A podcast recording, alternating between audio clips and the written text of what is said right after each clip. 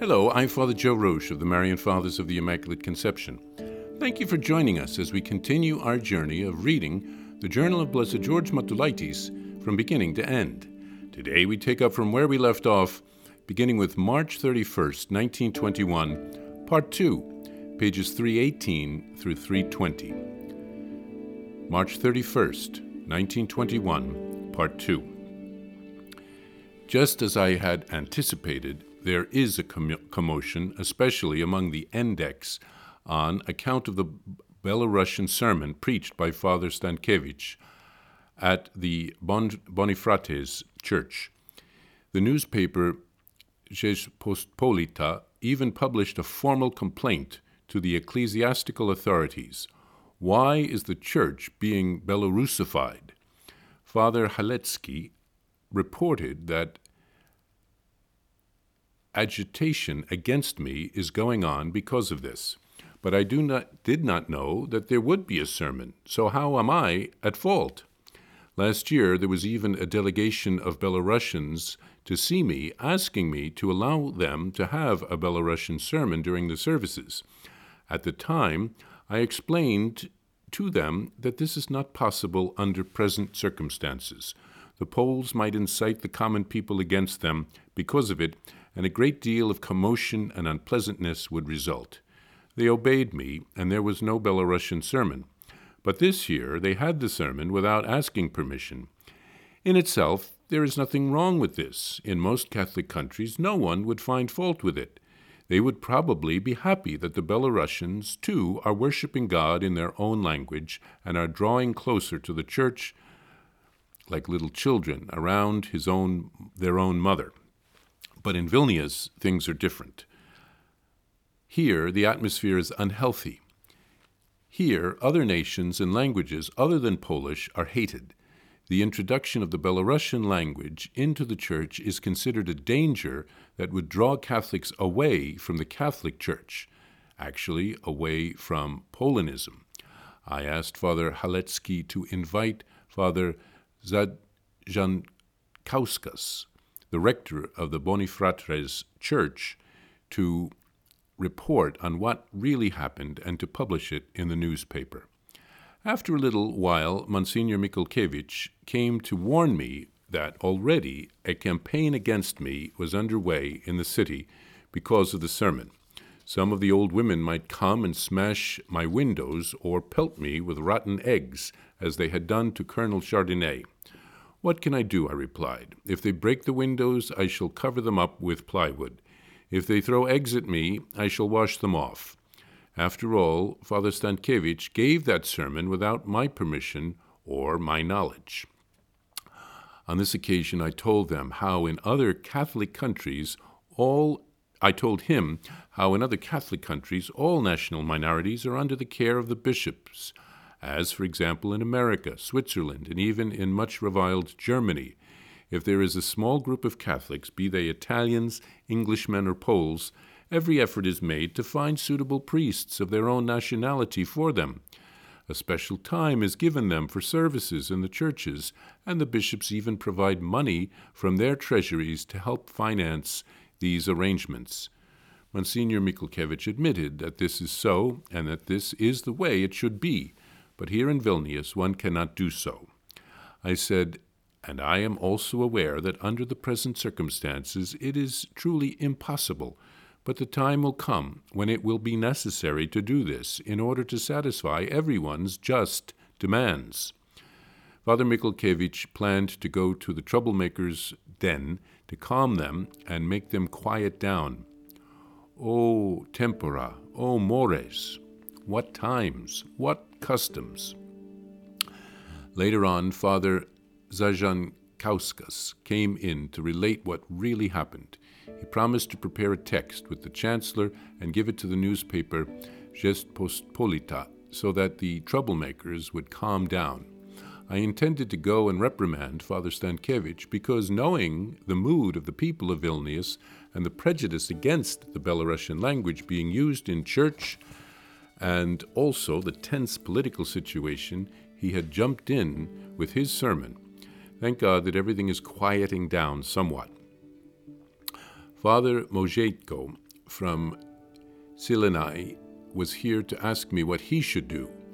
On Palm Sunday, armed soldiers had gathered around the church and started rounding up young men supposedly to join the army. Tumult and confusion broke out. The terrified people had come running in to ask him what to do. On the spur of the moment, he told them, Don't you know, you yourselves, what you should do?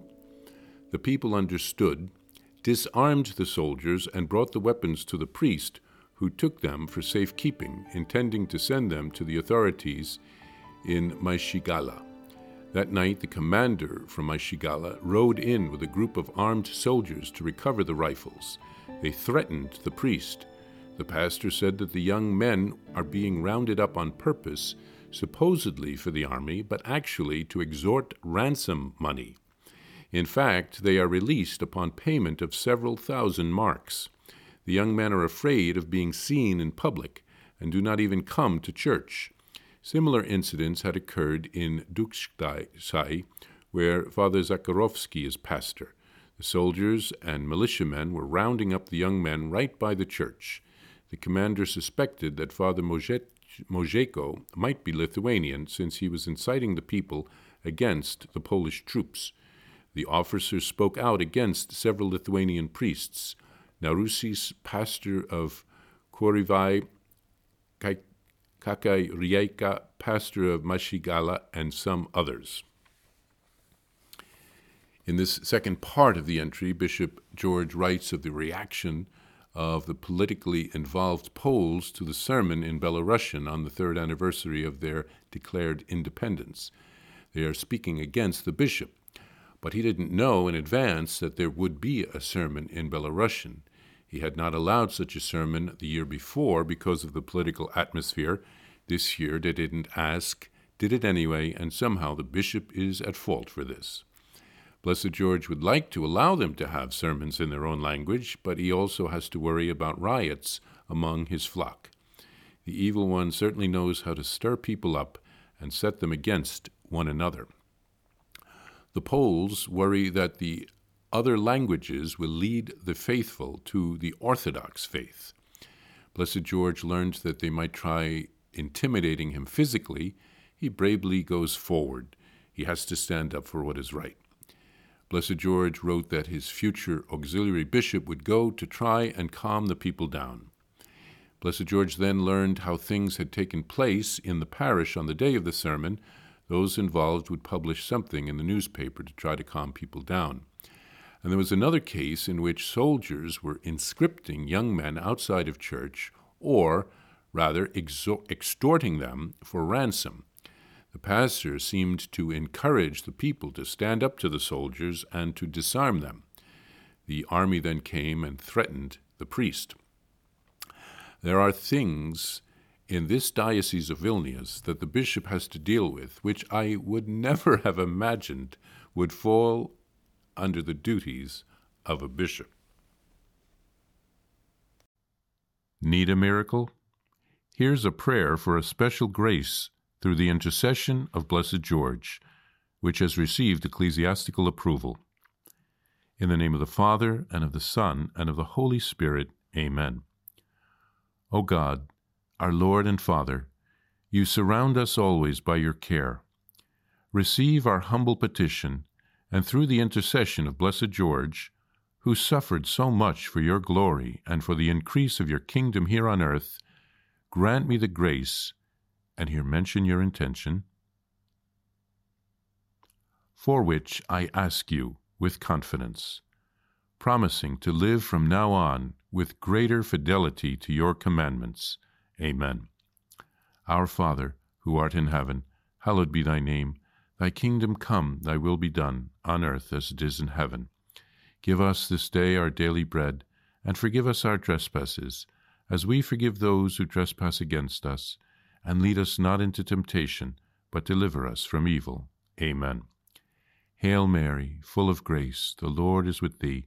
Blessed art thou among women, and blessed is the fruit of thy womb, Jesus. Holy Mary, Mother of God, pray for us sinners now and at the hour of our death. Amen.